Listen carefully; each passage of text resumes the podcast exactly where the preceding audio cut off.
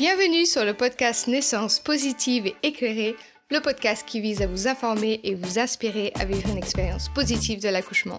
Ici, on parle de vos choix, de la science, des outils pour surmonter l'intensité du travail, du déconditionnement et du compagnon de naissance, quel que soit votre projet et vos désirs. Je suis Laura Louise, votre hôte, ancienne ingénieure docteur en Formule 1. Je lâche tout et me forme à l'hypnobursing à Londres à la fin de ma première grossesse. Une évidence pour moi, je décide de me consacrer à aider les femmes à être informées et préparées pour cette transformation fabuleuse. J'espère qu'en repartant d'ici, vous aurez hâte de vivre cette expérience. L'accouchement impacte le reste de votre vie. Alors, êtes-vous prête à vous sentir forte, sereine, fière, confiante et responsable? Si vous aimez ce podcast, je vous invite à le noter sur votre plateforme d'écoute favorite. Enjoy!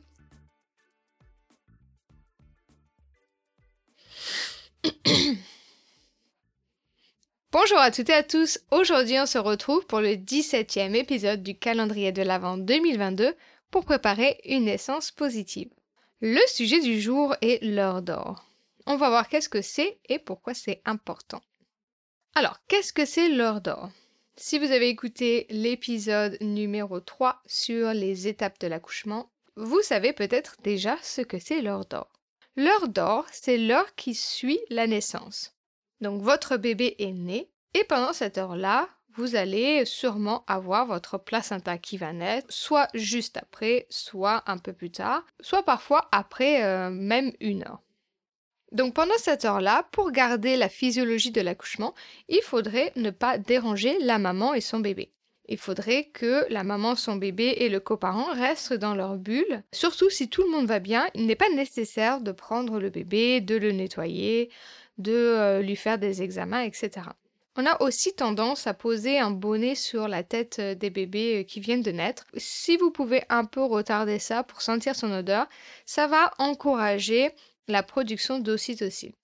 Donc rester dans sa bulle, sentir son bébé, tout ça, ça augmente la production d'ocytocine. Et peut-être que si vous avez envie d'allaiter, vous pouvez également initier l'allaitement pendant cette heure-là. L'allaitement va également encourager la production d'ocytocine. Cette période sensible est très importante pour le contact euh, maman-bébé et le pot à pot, si vous décidez ou si ce n'est pas le bon moment pour vous d'allaiter, le pot à pot est une superbe alternative pour encourager sa production d'ocytocine. Pourquoi est-ce qu'on veut de l'ocytocine à ce moment-là? Donc je vous renvoie encore une fois vers l'épisode 3 et 4 aussi avec le cocktail d'hormones pendant la naissance. La production d'ocytocine va favoriser des contractions plus fortes. Ça va réduire le risque potentiel d'une hémorragie postpartum et ça va aussi aider à accoucher son placenta. Malheureusement, dans notre société, on a tendance à injecter de l'ocytocine de synthèse pour la délivrance du placenta. On a aussi tendance à euh, urger un petit peu les mamans euh, à sortir leur placenta si elles ont décidé de ne pas avoir d'ocytocine de synthèse, ou même parfois si elles ont euh, eu l'injection, on leur met un petit peu la pression pour accoucher leur placenta dans, les 10 euh, minutes qui suivent, etc. S'il n'y a pas de saignement euh, important, le placenta peut arriver même après une heure, deux heures, etc. Le problème, c'est qu'on est dans des environnements qui ne sont pas favorables à la production d'ocytocine. Si vous regardez euh, mon dernier post sur euh, les trois choses à savoir sur le déclenchement, vous verrez que euh, l'ocytocine de synthèse impacte énormément la production de nos ocytocines naturelles.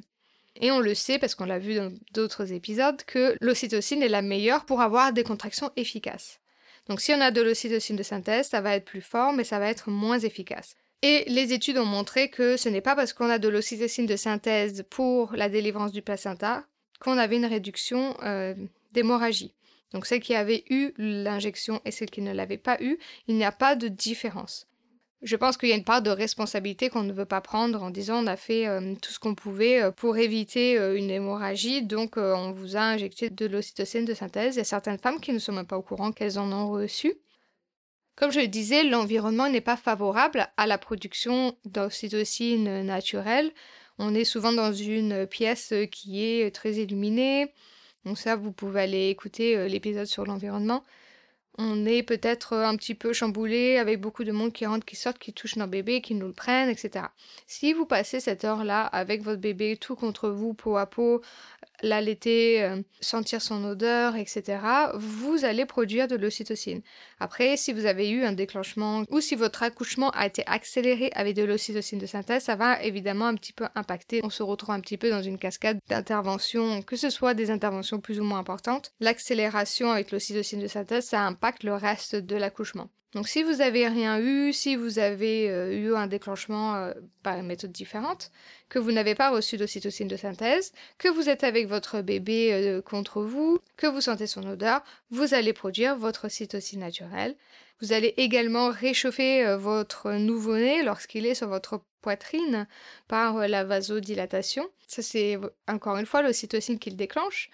Il y a également quelque chose de super important, grâce à l'ocytocine, on va activer la liaison biologique mère-enfant. Donc après, évidemment, la décision est la vôtre, faites vos recherches, posez des questions, demandez vraiment, encore une fois, rappelez-vous euh, l'épisode sur les choix réfléchis, quels sont euh, les bénéfices, les risques, etc.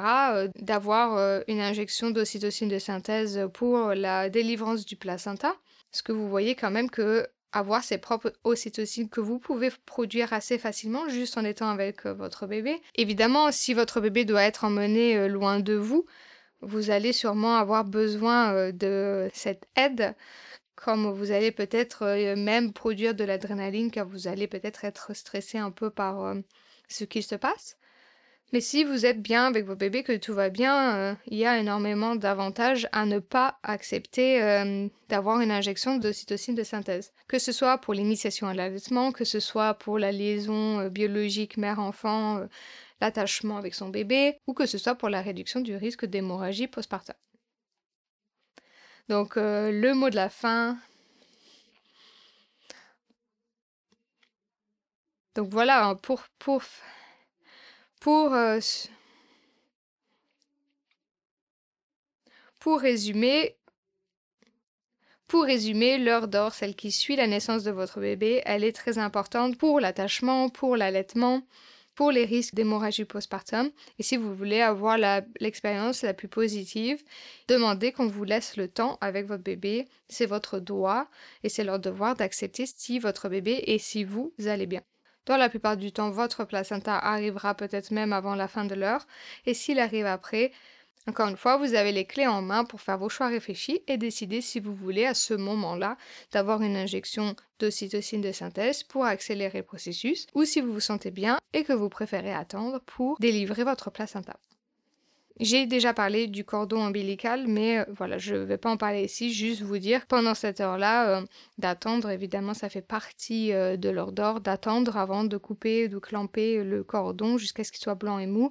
Je vous renvoie vers l'épisode numéro 20. Je vais vous laisser là et je vous souhaite une super belle journée. Et je vous retrouve demain pour un petit épisode sur les affirmations pour la naissance, cette fois-ci un peu plus centré sur la grossesse et sur le bébé. Bye bye